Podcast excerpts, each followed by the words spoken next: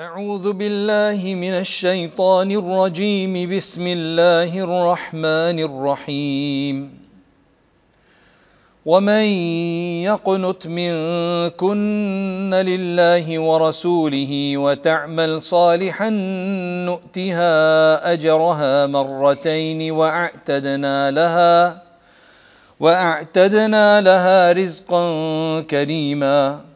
يا نساء النبي لستن كأحد من النساء إن اتقيتن فلا تخضعن بالقول فلا تخضعن بالقول فيطمع الذي في قلبه مرض وقلن قولا معروفا.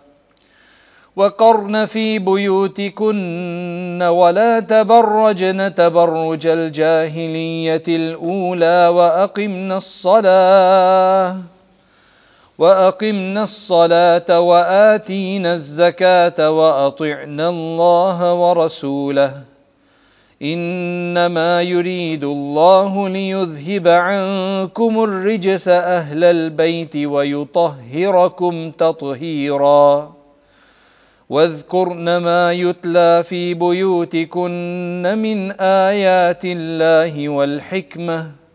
إن الله كان لطيفا خبيرا. الحمد لله رب العالمين والصلاة والسلام على سيد المرسلين وعلى آله وصحبه وبارك وسلم تسليما كثيرا إلى يوم الدين. أما بعد Alhamdulillah, we begin the 22nd juz of the Quran. That's Surah Al Ahzab.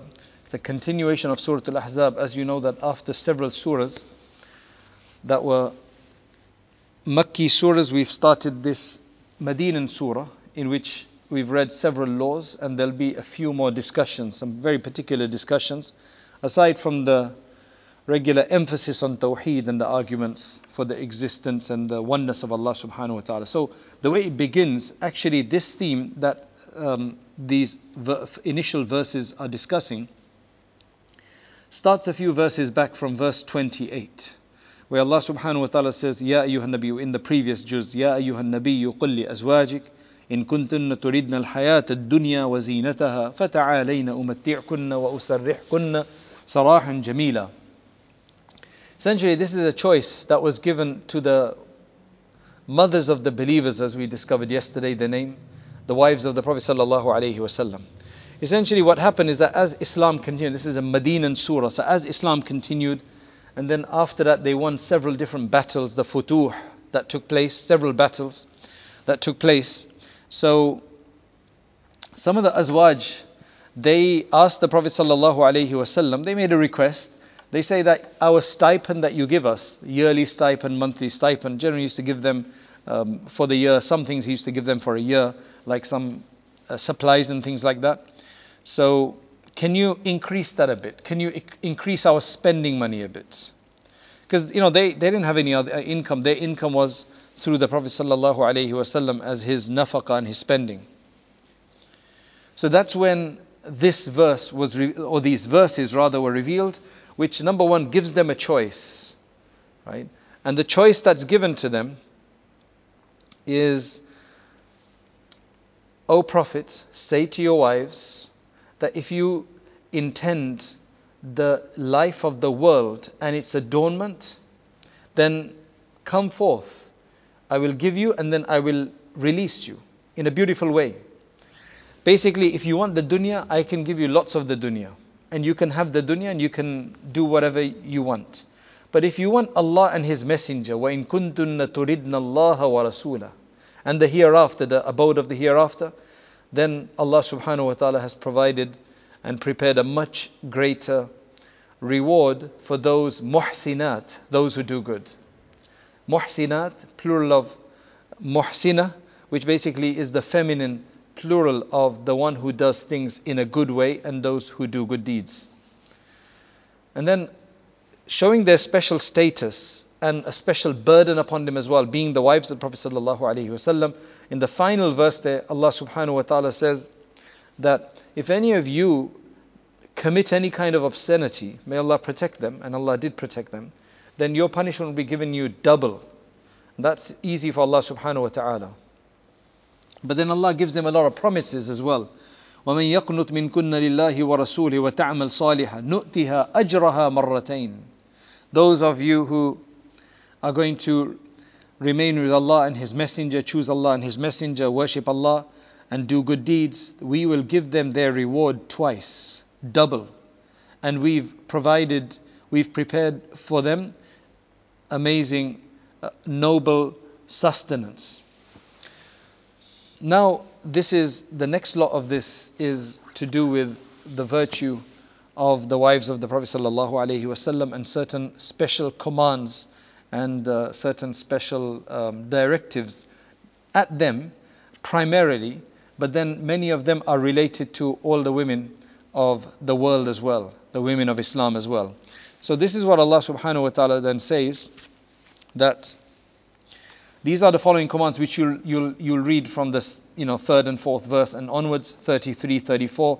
وَقَرْنَ فِي بُيُوتِكُنَّ The first one is that you need to remain at home. Right? Do not go out unless absolutely necessary. That's why they would only go out when it was necessary. So stay at home. Right? And then number two, remember Allah.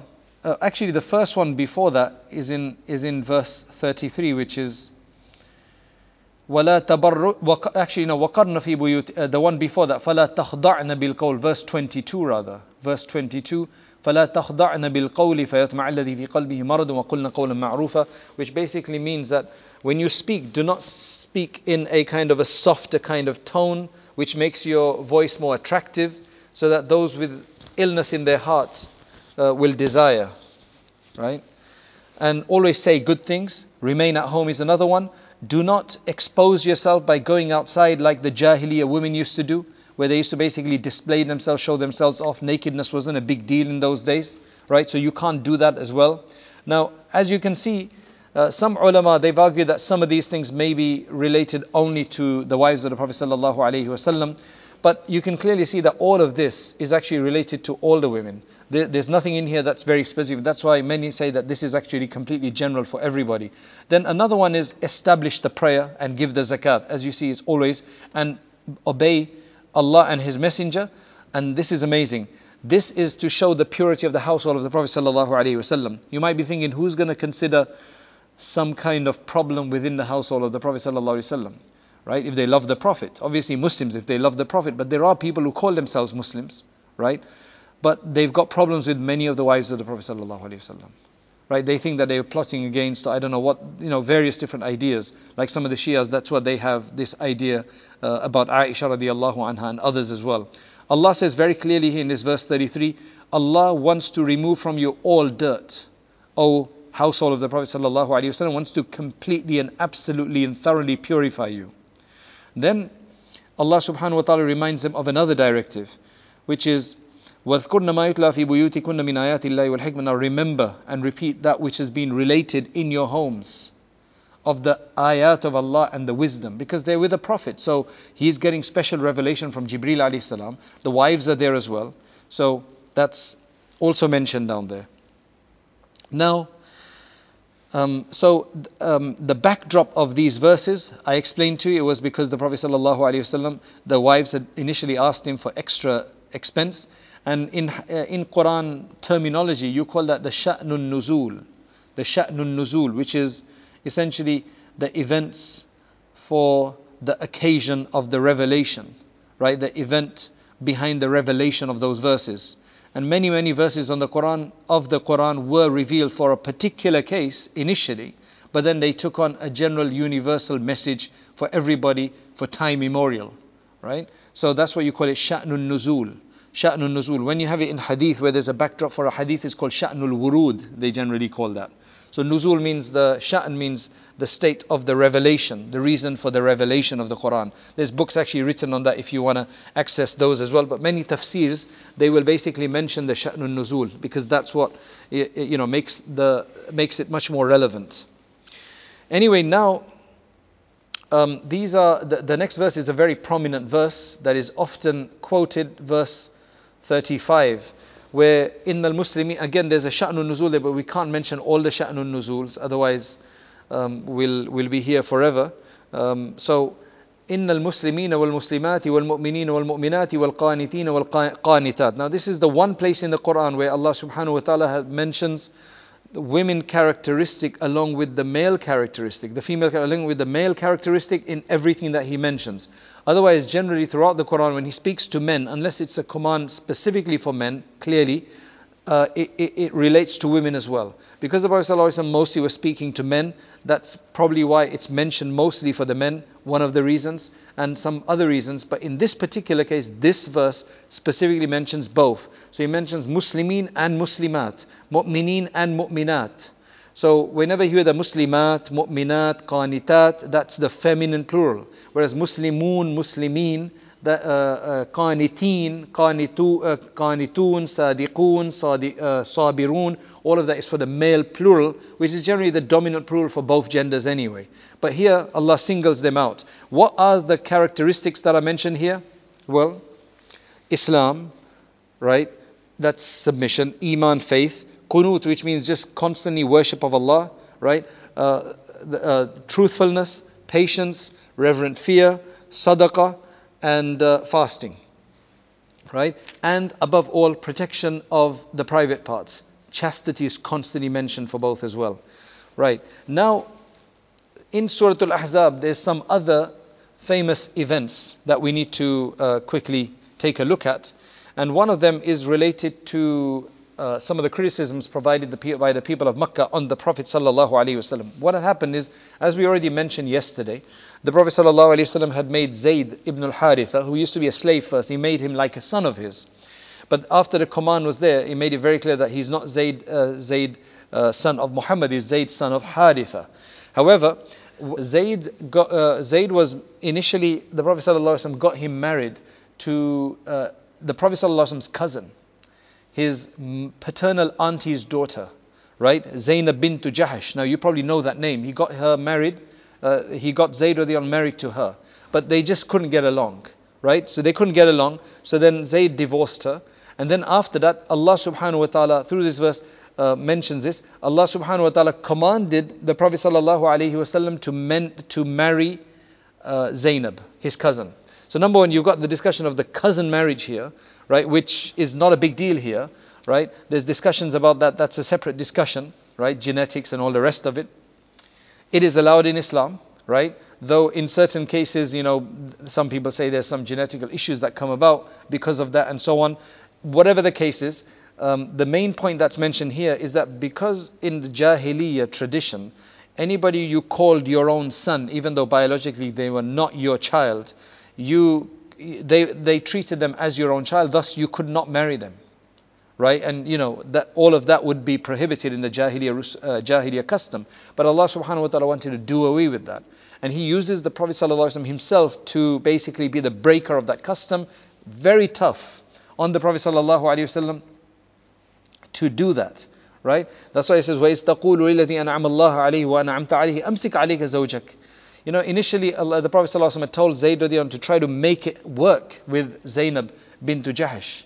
But it didn't work that's why فَلَمَّا قَضَى زَيْدٌ مِنْهَا وَتَرَى Verse 37 clarifies this. زَوَّجْنَاكَهَا When Zayd radiallahu anhu divorced Zainab radiallahu anhu, then we married you to her just so from now on there would be no problems, right, with believers who wanted to basically marry the divorcees of their fostered child as such. Now remember in those days, women were not left alone. They, they got married, right? You, you, didn't, you didn't find women who were just basically looking for a, you know, for, for a husband. People got married very easily, mashallah. They were always the takers for that. So anyway, Allah subhanahu wa ta'ala made that easy, but that was very difficult for the Prophet sallallahu alaihi wasallam to deal with at that time. So that story is mentioned there uh, in verse 37 and so on. And I mean, this is not the time to talk about uh, uh, uh polygamy uh, the Prophet Wasallam's marriage to so many different women. But I'll just mention two very simple points, right? Just, just uh, because there's lots of discussions about that and lots of wisdoms and reasons that have been documented and mentioned and the benefits that came from Prophet Prophet's multiple wives, right? However, I'll just mention two very big points that uh, you can keep in mind. Number one, firstly, the Prophet Prophet's reasoning for this marriage were, was not to just fulfill desire at all, right? Because if you look at it, for, for the first 25 years, he got married when he was 25 to Khadija radiallahu anha, who was 40 at the time, right, according to the strongest opinion. And then she passed away in the 10th year of migration, which means that when the Prophet became a prophet, he, got, he became a prophet at the age of 40. That means he was already married to her for 15 years before prophecy. So from 25 to 40, he's married to her before becoming a prophet, and then for another 10 years afterwards. That means he's married to her for 25 years, to a woman 15 years older than him. And while he was married to Khadija radiallahu anha for those 25 years, he did not marry anybody else. It's only when he became 50 years old, Khadija radiallahu anha passed away. Then after that, he started getting these proposals. For example, for Aisha radiallahu anha, there was a proposal. And then after that, he married nine women altogether at once, meaning uh, he didn't marry immediately altogether, but over the course of the next several years, there was a time when it came when he had nine wives at once. Major- so that, that's the first point. Uh, that it was at an older age when he's 50 years old, not at a young age when generally people are interested in this kind of thing. Number two, the out of all the wives, all of them, the only wife that out of those nine that was mar- that, that was a virgin and never married before was Aisha radiallahu anha. And there's a documented story of how exactly, in fact, after Khadija radiallahu anha passed away, he actually didn't get married for, a, uh, married for a while. Then only afterwards did then, you know, people start discussing and saying you should get married and so on. So then he decided to get married. And um, he had most of, the, in fact, all of them except Aisha radiallahu anha were actually uh, divorcees or widows and so on. Some of them had their own children and everything like that. A lot of them were for alliances and uh, numerous benefits that came. Because remember, the Prophet ﷺ is the shari, he's the legislator. And women are part of the community as much as men are. How are there going to be narrations? How are there going to be transmissions? And uh, you know, how is the Prophet ﷺ going to communicate all the nitty gritty issues related to women, it's better that it comes from women. That's why one of the most prolific, I think she's number uh, within the top five narrators of hadith overall is Aisha radiallahu anha. Abu Hurairah radiallahu anhu is the highest, right? But then she comes, I forget exactly, second, third, or fourth. She is the, one of the most prolific narrators of hadith that gives you a whole understanding of the inside of the home, the personal life, the intimacy issues, and so on and so forth. If we didn't have all of these wives, they, they, there would be so much that we would miss out on. That's why there's huge benefit in that. But having said that, I think that should be enough for us to uh, basically understand uh, for the time being. The third point then that we move on to is Allahu Akbar. In the, in the several verses that follow, um, in fact, maybe the next 10, 15, 20 verses, there is praise of the Prophet ﷺ. So basically, the believers are being, you can say, reassured and told that you have to do a lot of shukr and thanks because of the Prophet that has been given to you. And it talks about some of the specific characteristics of the Prophet ﷺ. Allah says, وما, وما كان ما كان محمد أبا أحد من رجالكم ولكن رسول الله وخاتم النبيين. That's verse 40, very important verse because that is the one in which it mentions that the Prophet ﷺ was the seal of the prophets. So after him, no prophets come. He is the seal of the prophets. So there's no Mirza Ghulam Ahmad Qadiani after him. There's no Baha'ullah, the Baha'is after him. There's no, uh, um, what was his name? Uh, Elijah Muhammad, and all of these, that they're all basically not prophets, they're all imposters, right? And in Islam, according to the Islamic understanding, God sent Muhammad wasallam as the final prophet. He's the Khatamun Nabiyyin. And then uh, there's a number of others. The next verse, oh people who believe, remember Allah subhanahu wa ta'ala abundantly and morning and evening glorify Him. Allahu Akbar. And then why that's the case? Because Allah subhanahu wa ta'ala sends the blessings upon you. Thereafter, Allah subhanahu wa ta'ala, as I said, He mentions about the Prophet wasallam about five very specific issues about the Prophet wasallam that is a ni'mah uzma, right? Which is the huge bounty from Allah subhanahu wa ta'ala on the ummah. So, firstly, Allah says, Ya ayyuhan nabiyyu inna arsalnaka, verse 45. Inna arsalnaka shahidan wa mubashiran wa nadhira. We, we have uh, basically sent you as a witness so the Prophet ﷺ is going to be a witness, not just upon the believers, upon the disbelievers, upon all the nations as well on the day of judgment. that Allah subhanahu wa ta'ala sent the message, people got the message, but they didn't believe, and so on and so forth.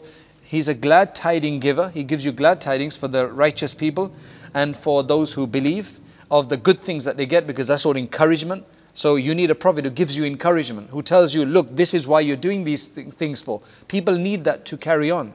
People, uh, uh, most people will need uh, rewards to do good deeds, to do good acts. Very few people are there who just do good acts for the sake of it.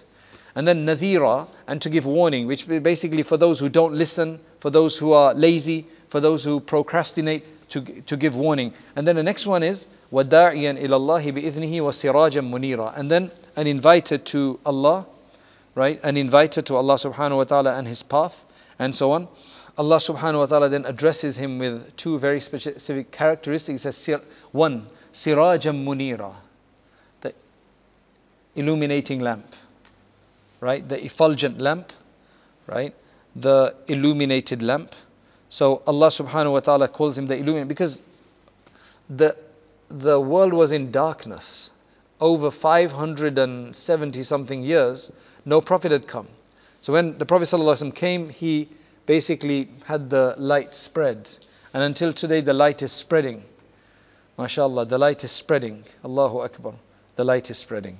So Allah uh, subhanahu wa ta'ala makes him that lamp because in every aspect, he's a lamp in, that can be opened up in many, many ways He removes people's doubts, he removes uh, the darkness of understanding, he gives people hope for the hereafter, for a life beyond this world, not just the miserable life of this world, right? And so on and so forth. And of course, once you know the sunnah of the Prophet ﷺ, once you know what he's commanding us to do, and you know the hadith, and you know his message through the, uh, you know, that he brought as the Quran, then after that we know exactly the right way and the wrong way.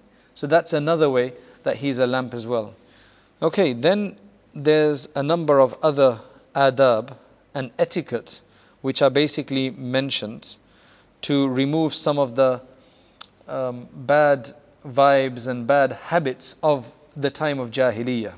Right. There's several other points that I mentioned to remove some of the, uh, you know, how many wives you could marry and a number of other things like that that are mentioned there. There's some talaq issues as well and mahar issues and so on. You can read that for yourself. I'm jumping to verse number 53, which is a very interesting verse. Again, there's a backdrop to this, there's a sha'nun nuzul to this, right? I'm going to be repeating it so you get, you get an understanding of it. يا أيها الذين آمنوا لا تدخلوا بيوت النبي إلا أن يؤذن لكم إلى طعام غير غير ناظرين إناه. Initially, there were there was no hijab laws even for the wives of the Prophet sallallahu alaihi wasallam. Umar radiallahu anhu several occasions mentioned to the Prophet sallallahu alaihi wasallam that it should happen. The Prophet wasallam was waiting for a revelation, and then finally, what happened is that one day the Prophet wasallam had just been married, and he was he, he got married, and then after that, uh, you know, it invited some people to eat at his house, and he was waiting to be with his wife um, and waiting for people to finish. Now they finished eating, but they just sat there and started talking as people do. And now the Prophet ﷺ gets up and leaves. He's too shy. He's too, you know, he, he's too shy a personality when it's a personal issue. When it's a religious issue, he's got no shyness at all. But when it's a personal issue, he's very shy. So actually, Anas radiallahu reports his entire story because he was his servant at that time. He was only 10 years old when he started right? And he was 20 when the Prophet ﷺ passed away. And he basically served him for 10 whole years, so he knows a lot. He's another prolific narrator. Anyway, so he relates the whole story that the Prophet ﷺ went out, came back in. In fact, he walked out and I think he went all the way to, I think it was Aisha radiallahu anha's house and he comes back. And I think this was with Safiya radiallahu anha when this marriage took place. So the, people just weren't getting, just weren't getting it. So eventually this verse came down and then anyway, people left. So that's why it's saying that the Prophet ﷺ, he's very this was this was uh, this was affecting the Prophet wasallam, but he's so uh, shy that he wouldn't speak. But Allah does not shy of the truth. So now, if you are invited, do not enter people's houses, but unless you have permission. When you have permission and you go for food, then when you finish food, then just disperse. Unless they want you to stay along for extra tea or extra discussion or whatever, that's fine. But you need to always be aware because you're encroaching, and it's you know you might say, well, people can tell you to leave not everybody can do that. The majority of people have a lot of shyness regarding this, that they don't, they think it's bad to say, please leave. So be very considerate about that. So the Quran teaches that us that that you should be careful about that. And then also Allah says here, Wala, uh, you're not allowed to marry his any of his wives after him. I, I mentioned that yesterday as well. Anas radiallahu anhu said that after everybody left, then he put the veil down, and he said that from that time, basically, this was the this was basically the descent of the uh, the the hukm of hijab from now on. So now you had to take permission permission to get in. You weren't allowed to look at the wives of the Prophet ﷺ anymore, and so on and so forth. All of that became uh, from that time. Now it carries on. I mean, after Surah An-Nur, which had a lot of the hijab laws and rules, this is the other surah uh, in these cluster of verses here where the other laws of hijab are mentioned. Right? For example, the niqab one is understood from verse 59, though there's a difference of opinion there, but that is basically, and I'm, and I'm going to come to that. That's why it mentions very clearly that if you are going to ask them for something, then ask them from behind the veil. Now, you can't basically uh, ask them directly you know, face to face. Now, if you jump to verse now, verse 59, that's where it says that, O Prophet, tell your wives, and so just for those who think that, you know, all of those rules were just for the wives, there's some people who claim that, that those laws, hijab is only for the wives of the Prophet ﷺ. And that's a major fallacy because 59, verse 59 is very clear. Tell your wives and the daughters and your daughters and the women of the believers that they should basically put over them, drape over them their jilbabs. And that is better, that is closer, and that is more effective that they be then recognized and thus not uh, harmed. Because eventually what happened is that it was only, uh, from that time onwards, it was only the, the concubines, the slave girls that were allowed to keep their face open, and all the, all the, the free women, they were Muslims, they would, they would cover their faces, right? And then there's a number of other discussions that take place down there. And uh, then there's the discussion about asking for the day of judgment. You see, uh, there's a narration mentioned here uh, as a backdrop to this. Abu Talha radiallahu anhu relates that one day the Prophet came, approached us, and he, his face was beaming. Right? He was very, very excited, very, very happy. So we asked, Sahaba asked, Ya Rasulullah, what is it? Right? What, what's, uh, why are you so happy about? You know, you seem, um, it's not, I mean, you seem more happier than even usual. I mean, he, only, the Prophet ﷺ smiled anyway. So the Prophet ﷺ said that there was an angel that came to me today and said, Oh Muhammad, would you be, would you be joyed by the fact that Allah subhanahu wa ta'ala has said that anybody who sends one blessing upon you will receive 10 blessings from Allah. And anybody who invokes peace on you once, they will get 10 peace sent upon them. So the Prophet ﷺ was very happy, not for himself, he's happy for the ummah. This is a hadith from Musnad Ahmad and, and Nasai. That's why you have this verse here, 50 6 إن الله وملائكته يصلون على النبي يا أيها الذين آمنوا صلوا عليه وسلموا تسليما That verily Allah, His angels, they, they send blessings. I mean, Allah sends blessings. The, invo- in, the angels invoke blessings from Allah upon the Prophet sallallahu alaihi wasallam. O people who believe, you also invoke blessings upon him and invoke salams upon him as well. Today is a Friday, and uh, it's going to be Asr time soon here at least. And for other parts of the world, it'll be Asr time soon, or maybe it's past for you if you're in Australia or somewhere. But anyway, Friday is a special day for salawat and the Prophet. ﷺ. So before Maghrib, spend at least people should spend 10 15 minutes sending salawat on the Prophet, ﷺ, especially on Friday uh, after Asr and at the night time after Maghrib on the Thursday night, basically, which is the Friday night that comes before the day. Okay, just a few uh, points mentioned uh, uh, in terms of advice as to what the hijab should be about because there's a lot of misunderstanding of that. Hijab should be such that it should cover the, the entire body, the parts that need to be covered. It should be not an attractive hijab. I mean, what we mean by hijab here is not just the covering of the head, but the hijab means the entire garments that basically conceal right? The modesty and the chastity. So it should be such that it's not attractive. It should be not so thin that basically it's translucent or transparent. It should not be, it should be basically wide enough and loose enough that it doesn't basically show the forms of the body. A lot of women wear hijab, but unfortunately the forms of the body show. All right, that's against the understanding of the hijab. It should not be perfumed so as that you leave a trail of perfume, which is a cause of attraction. I know some of these things are very difficult because workplaces require some of these things, or there's a silent uh, kind of law that these things must happen. Anyway, then uh, another thing that's understood as well is that it should not be like men's clothing, right? Because that's prohibited as well and uh, accursed actually. And it should also be not copying vile and uh, people of uh, fusaq basically of, uh, of people who are transgressors. So those kind of styles should be uh, prohibited as uh, are prohibited as well. And uh, finally the other thing we understand from the hadith all of this stuff we understand from the hadiths. And finally it should not be something to show off the sh- thoba shuhratin. It should not be basically clothing of arrogance and pride and to show off. Now finally the discussion ends the, the, the, the surah finishes with speaking about do not be like those people who used to trouble Musa alayhi salam. Don't be like those, Allah says. Then finally, there's a very famous verse here, which is that we presented the trust uh, of upholding the laws of Allah and everything on many different things, on the heavens, the earth, the mountains. They all refused that they cannot do this. Right? They're not going to be able to take this burden. The human said, We'll do it. So they've taken the burden, but unfortunately, they don't all make do with it well. So we ask Allah for tawfiq that Allah subhanahu wa ta'ala allows us to do that well.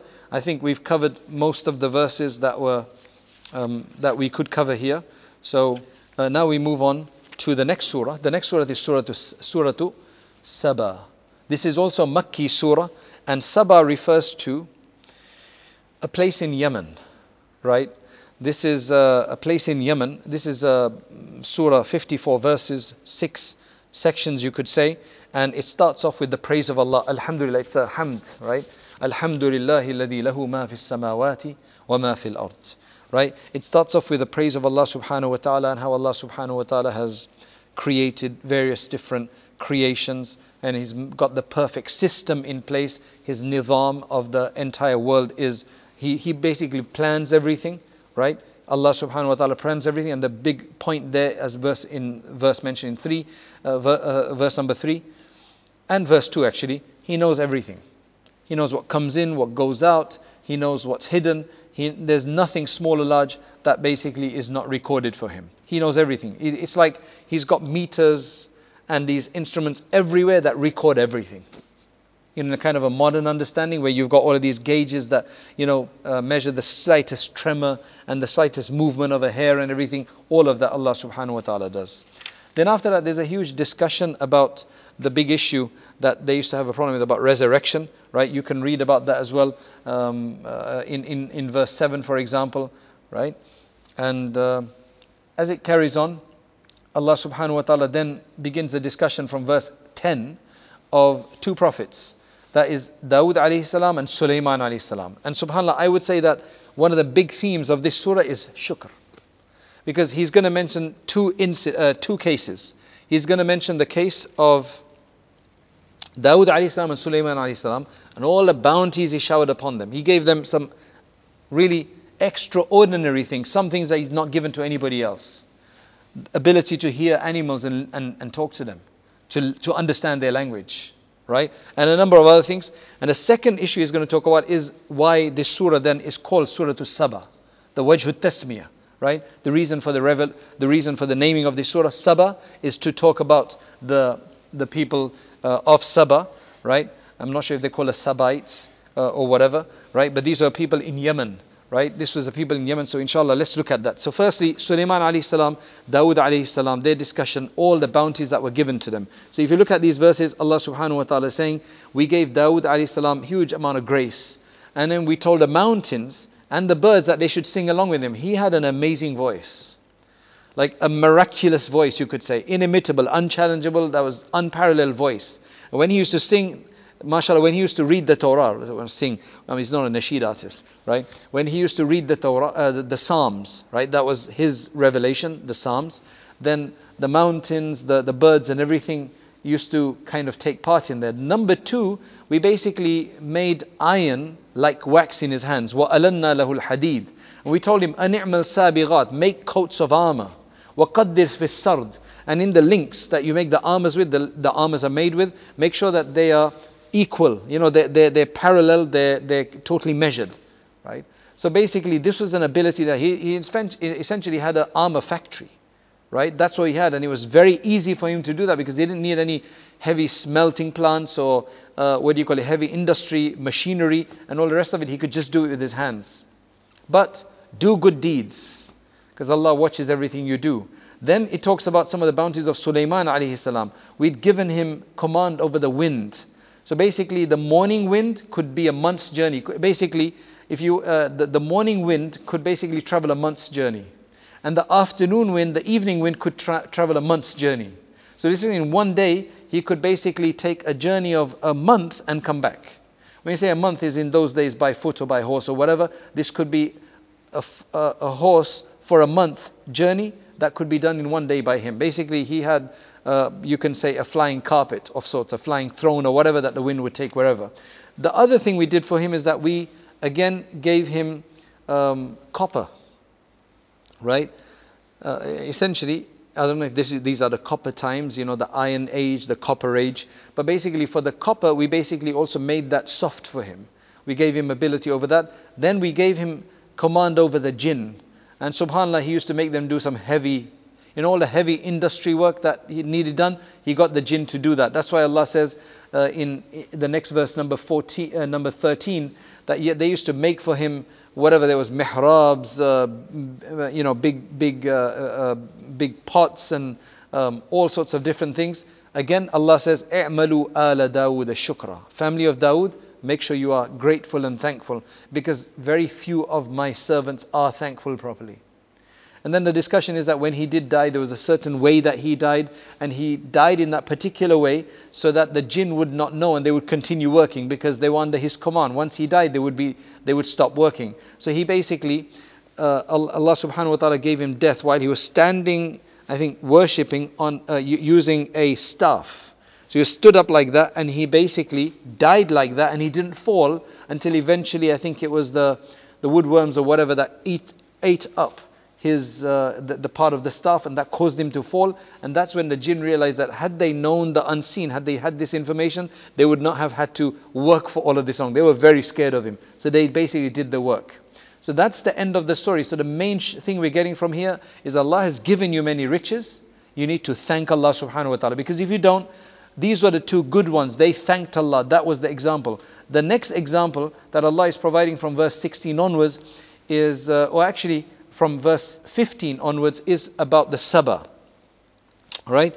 Now, Saba is لَقَدْ كَانَ لِسَبَإٍ فِي مَسْكَنِهِمْ آيَةٌ we, uh, we put sign this was these were truly signs that we had given to this inhabitants of the Saba which is south, south of Yemen basically they had orchards beautiful orchards going for as far as the eyes could see and in there Allah subhanahu wa ta'ala is saying كُلُوا مِن رِزْقِ رَبِّكُمْ eat from the sustenance of your Lord. They, they had some of the finest farming, finest orchard, finest trees, and so on. And Allah says, Look, eat whatever Allah has given you, but washkurula.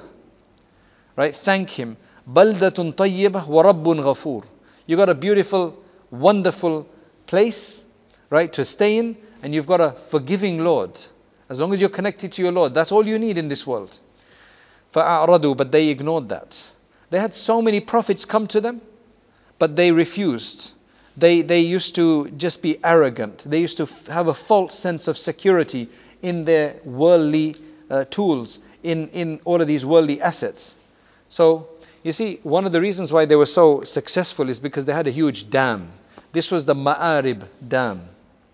Huge dam, and because of that, they, they, their irrigation was wonderful.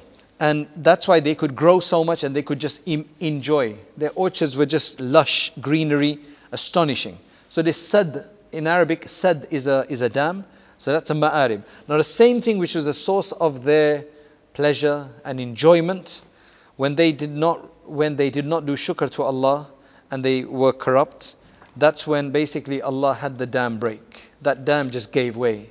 And it basically flooded their entire area. So as Allah subhanahu wa ta'ala says, that all of that lushness and greenery and beauty and sweetness, all of that وبدلناهم بجنتيهم جنتين ذواتي أكل خمط وأثل وشيء من سدر قليل I mean even the sound of that ذواتي أكل خمط وأثل وشيء من سدر قليل just sounds that they were just left with basically wild berries and these thorny things that basically the, all the beauty was gone and it's not something that they could use anymore وذلك جزيناهم بما كفروا and that is basically our response to them because of their their uh, kufr here.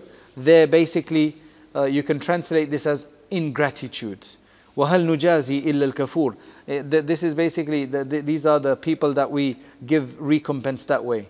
And then Allah mentioned some of the other things that Allah subhanahu wa ta'ala made it so beautiful for them that when they used to tra- travel for their business and so on up north, to the lands uh, uh, surrounding which we'd given barakah, Allah says, which refers to uh, Palestine and Sham.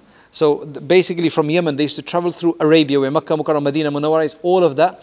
And basically they had, in that time, they had strategically placed localities, like service stations, places where they could stop, hotel, motels, khans, service stations, whatever it was, so that, and they had security.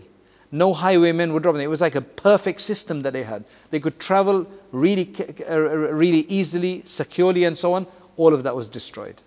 And today, that's a sign for many of us, both in a micro level at home, that if we've got so much, mashallah, we've got the nice cars, we've got all the assets we need in the house, the gadgets, the tools, the foods, the refrigerators full, and everything, and beautiful children and everything. And if we don't do shukr to Allah. And likewise, on a more macro level, countries, regimes who mashallah Allah has given huge amounts to upcoming places with Allah. If they do not do shukr the same kind of thing will happen to them as well. Nothing was left right?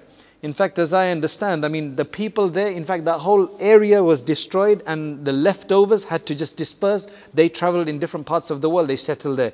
That's why a lot of the Emiratis uh, like for example the the Zayed family right, of Abu Dhabi, they're actually originally from this area. And I remember they actually, they had a project that they were trying to do. I mean, may Allah bring some respite to Yemen, right? But they were trying to do a project where this dam was, because they actually hail originally from that area as far as, as far as I remember after those two main stories are mentioned, and that's why this surah, this surah is called Surah to Saba, that's mentioned now.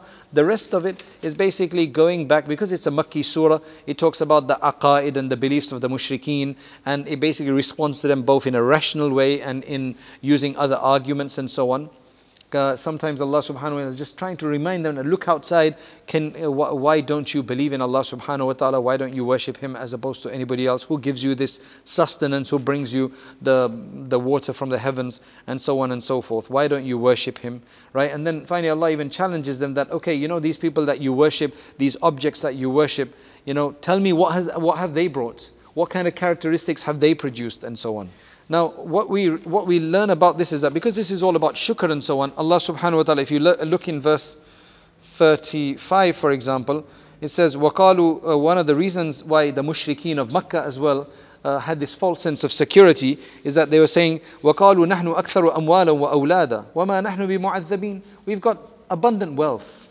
and children. Because they thought generally you got money, you got children as a strength, and you got money to pay for things that you need. وَمَا نَحْنُ بِمُعَذَّبِينَ We're never going to be punished. So then Allah says in the next verse 36, قُلْ إِنَّ رَبِّي يَبْسُطُ الرِّزْقَ لِمَنْ يَشَاءُ وَيَقْدِرُ It's Allah who expands sustenance for whom He wishes and constricts it for whom He wishes, but the majority of people do not know. Your wealth and your children, Allah subhanahu wa ta'ala then continues that discussion. And again, Allah expands faith, uh, expands uh, sustenance for whomever He wishes. But then the last verse I want to talk about is the 40, verse 46, which is that Allah is telling them to honestly and sincerely think about themselves and about the prophets. So, so Allah actually says that I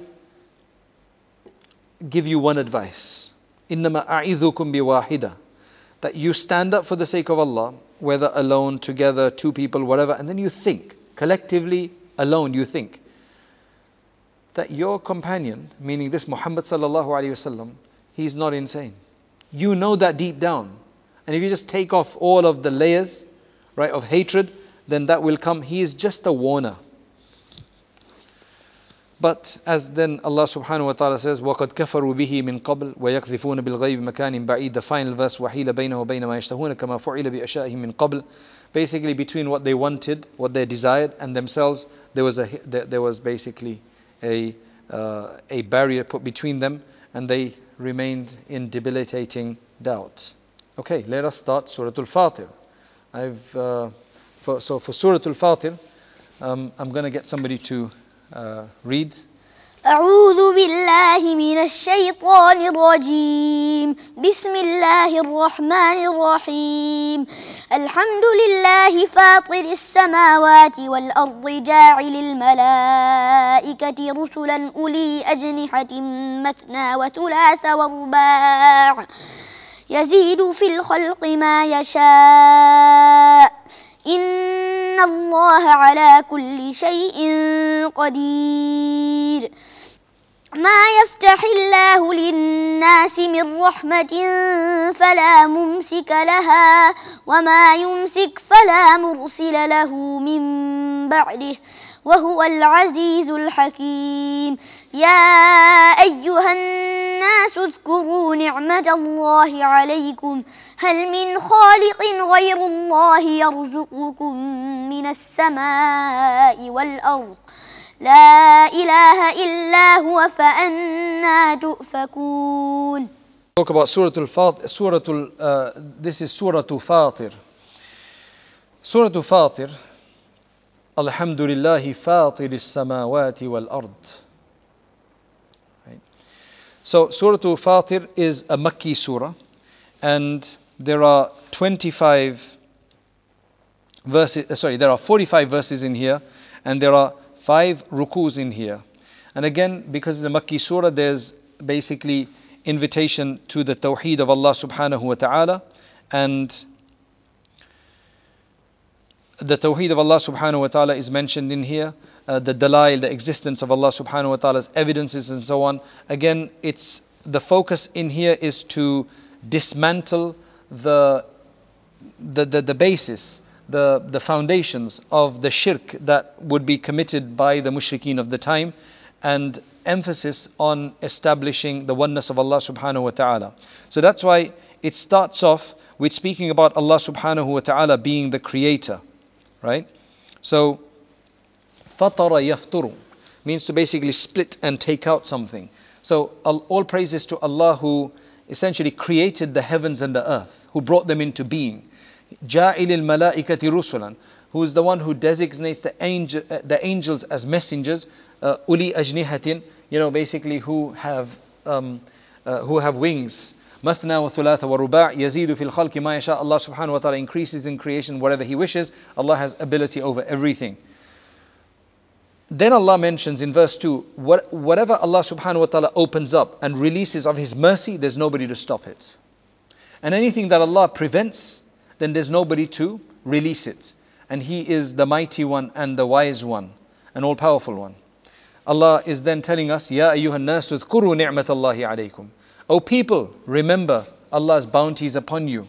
Hal min khaliqin ghayrullah. Remember talking to the non uh, the disbelievers, so that's why it's Ya ayyuhan nas. Is there a creator aside from Allah who gives you to eat in the heavens and the earth, who gives you sustenance in the heavens and the earth? There is no God except He. Where are you basically getting lost? Anyway, then the surah carries on and it's got several different themes that I'll just quickly talk about. Talks about uh, all of these clear evidences in the heavens and the earth again. Those, those, a lot of those are mentioned. That means that whether somebody lives in a city, whether somebody's in a farmer, right? Whatever they, the person is doing, Allah subhanahu wa ta'ala talks about, for example, the importance of rain, how it, rain is needed to bring about revival of the earth, and so on. And how Allah subhanahu wa ta'ala, again, He repeats the idea of how human beings are brought from stage to stage, again, at a time when nobody knew the intricate stages of the embryo. Then Allah subhanahu wa ta'ala, it, it discusses Iman, Hidayah, Kufr, deviance, and he gives examples between them. So if you look at from verse 19 to 22, for example, Allah subhanahu wa ta'ala says, وَمَن تَزَكَّى فَإِنَّمَا يَتَزَكَّى لِنَفْسِهِ That's verse 18. Whoever does purify themselves is going to be to his own benefit. وَمَا يَسْتَوِي الْأَعْمَى وَالْبَصِيرُ Look, everybody knows that the one who can see is not the same as the one who cannot see. Likewise, darkness and light cannot be the same. They're both different things. Likewise, being in a shadow and being in glaring sunlight is totally different things. That's why those who are alive are not the same as those who are dead. And Allah allows to hear whom He wishes. And you cannot make those in the graves listen. In anta illa nadhir, as the Prophet ﷺ is told, you're only a warner. And we sent you with the truth as a giver of glad tidings and a warner. And every ummah before has had a warner to it. The beautiful verses are these that, mashallah, they're always beautiful when you read them. Verse 27. ألم تر أن الله أنزل من السماء ماء فأخرجنا به ثمرات مختلفا ألوانها ومن الجبال جدد بيض ومن الجبال جدد بيض وحمر مختلف ألوانها وغرابيب سود ومن الناس والدواب والأنعام مختلف ألوانه كذلك إنما يخشى الله من عباده العلماء إن الله عزيز غفور We could do a very lengthy tafsir on this. We don't have the time to do that. Basically, Allah is then telling us to just look around, that look at that fact that Allah subhanahu wa ta'ala sends uh, from the heavens, He sends water down, right? And because of that, we produce so many different flowers and fruits of, of various different colors and tastes and things like that. Then another thing that's interesting that's mentioned in here, if you look at the mountains, the mountains are of various different colors white, red, different colors, and some are dark black. And subhanAllah, that's exactly the same. In fact, in China, there are several mountain ranges, right? There are quite a few mountain, where it has a multiplicity of colors, like rainbow colors. It's quite amazing. People go there to watch them right? Allah is telling you who brings all of this about. Now, there's reasons of why that's created, but Allah creates them, you know, with the various different mixtures of the earth and how those mountains are formed and so on. then Allah talks about the people, the, the beasts, the, the, the cattle, and all of their different colors and everything that comes from them as well. And then in the middle of all of that, Allah mentions that it is only from His servants, the ulama, that fear Him. That's immediately actually within all of that discussion. So it's almost like you look at these things, you ponder these things the mountains, the, the fruits, the vegetation, the animals, all the different kingdoms. And if it gives you the realization that you must fear Allah subhanahu wa ta'ala reverently, then that means you're an alim. So here, ulama is not necessarily the one who's studied for so many years or has different ijazat, although I'm assuming that those would have had this information. If those do not have this reflection, then they're not ulama according to this. Because as the Mufassirin mentioned, that the ulama that's mentioned here is that anybody who's working in these fields as well, which imagine a biologist when he's thinking about the human anatomy and everything within there, and then it leads him to this wow, look at this creation. A scientist, an astronomer, a physicist, right, who's thinking about these things, and then they think, wow, man, such elaborate system. Only God could have created this. Only a creator could have created this. Can't be random. It's not like some random numbers. And that leads them to fear Allah, then those are the ones who are the alims here. May Allah make us of the true ulama. Carries on that these are the people who recite the book of Allah. I mean, these several verses are really beautiful right? Uh, that, that verse was 27 that I just mentioned, 27, 28. And it carries on 29.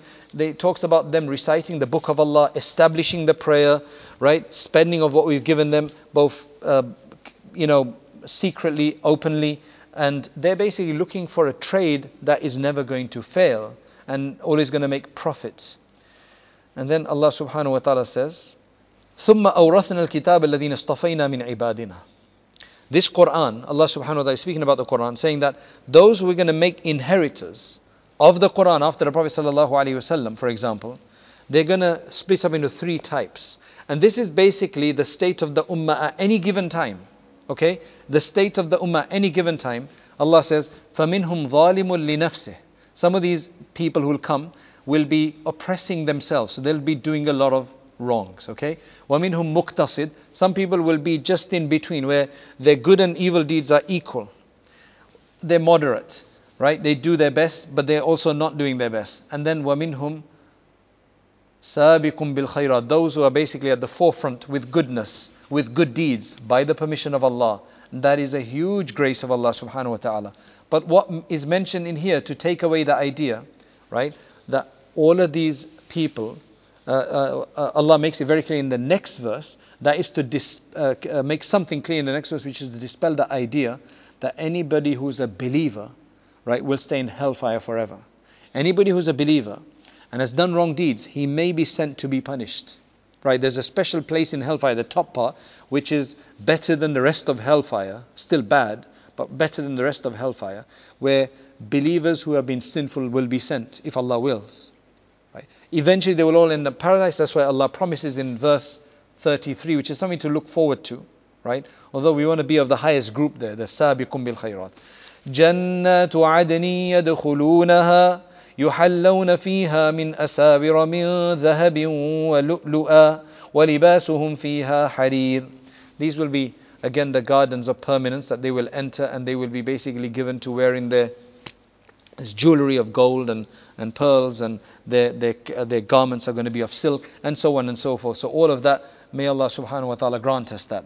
Then after that, he talks about the people of hellfire. وَالَّذِينَ كَفَرُوا لَهُمْ نَارُ جَهَنَّمْ لا يقضى now it to, uh, gives an example of hellfire لا يقضى عليهم فيموتوا they're not going to be finished off completely so they can die and just become you know without feeling so all that punishment doesn't bother them anymore ولا يخفف عنهم من عذابها but also they're going to the, the punishment is not going to be lightened upon them either it's going to be constant intensity may Allah protect and that is how Allah subhanahu wa ta'ala rewards those who are ungrateful.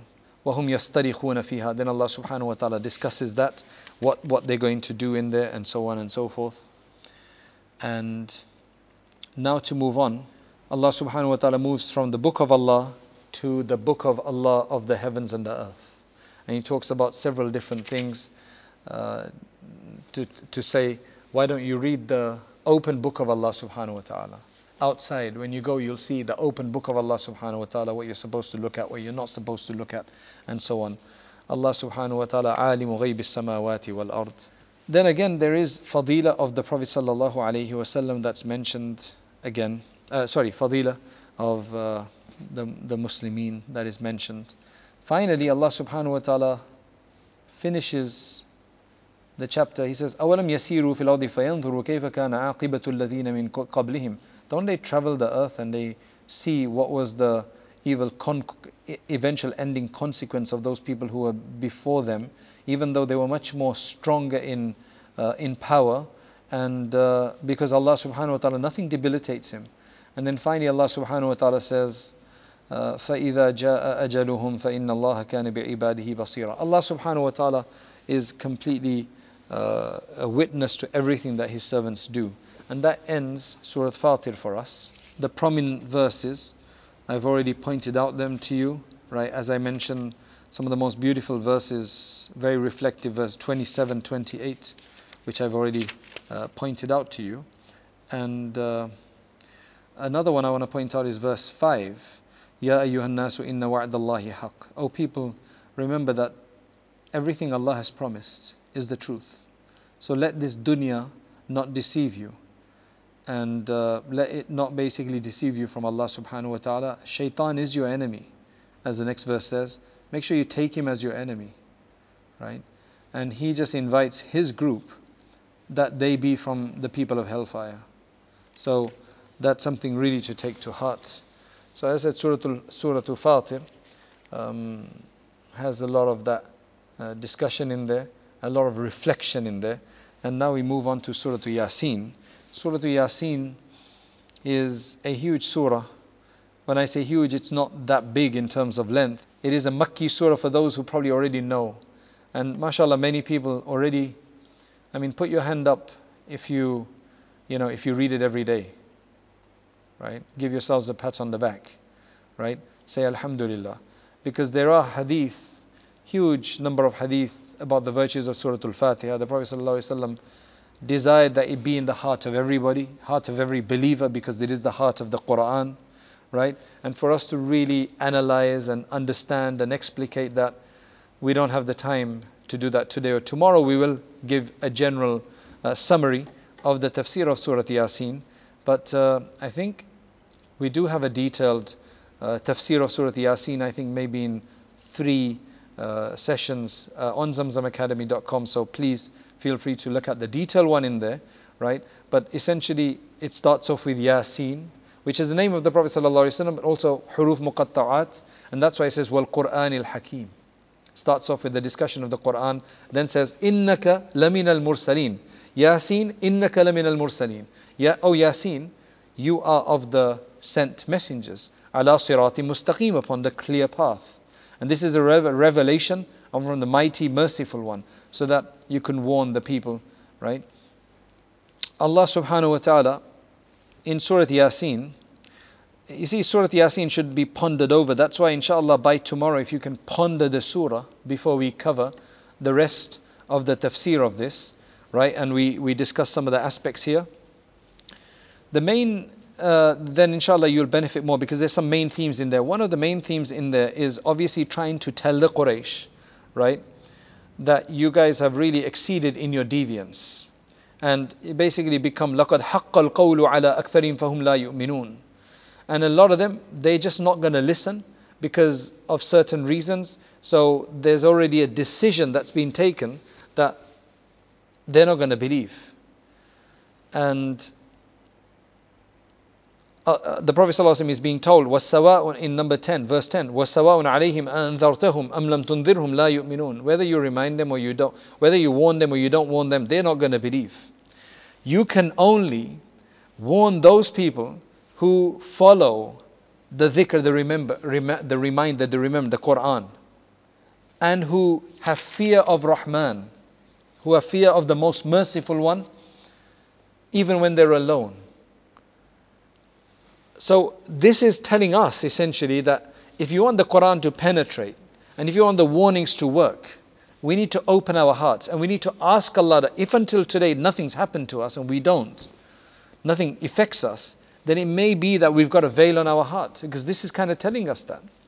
So we have to ask Allah to lift that veil and Ramadan is the best time as any. So then he says about them, فَبَشِّرْهُ بِمَغْفِرَةٍ وَأَجْرٍ كَرِيمٍ Give them glad tidings of forgiveness. They must have done something wrong for them to have forgiveness and a noble reward.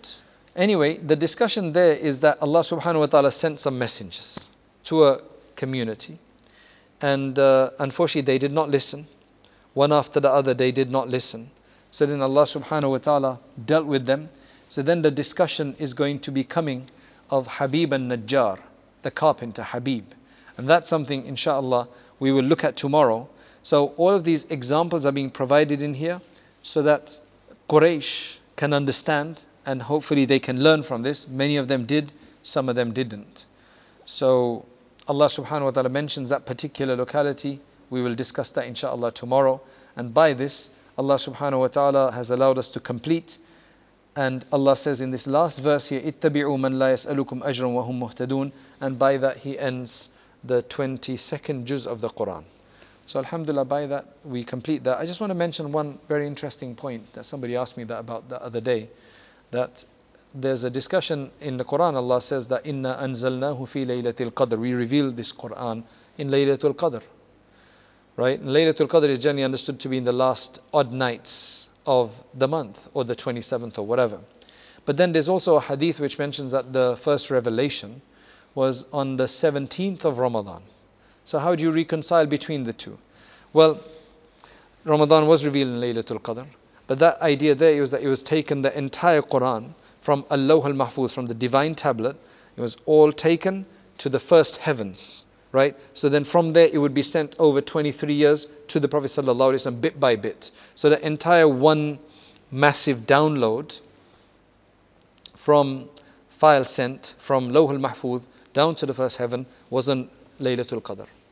Thereafter that the first bit of revelation that came down, the first initial message that was sent by Allah subhanahu wa ta'ala to the heart of the Prophet sallallahu alaihi wasallam, the first revelation he received through the angel was on the 17th of Ramadan. That was obviously before the fasting became obligatory and so on. So he was in the cave in the month of Ramadan in the 17th. So that was about, I don't know, five, six days ago, whatever it was. That's the first revelation. So that's the way you reconcile the two.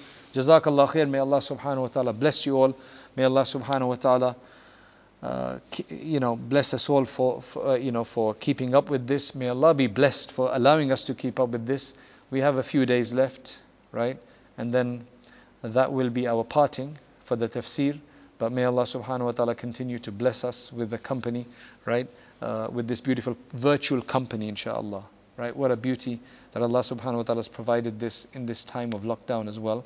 And uh, maybe we can even use this, inshallah, for the future as ways of education. Right? A lot of people have learned from this. So, وآخر الدعوانا أن الحمد لله رب العالمين.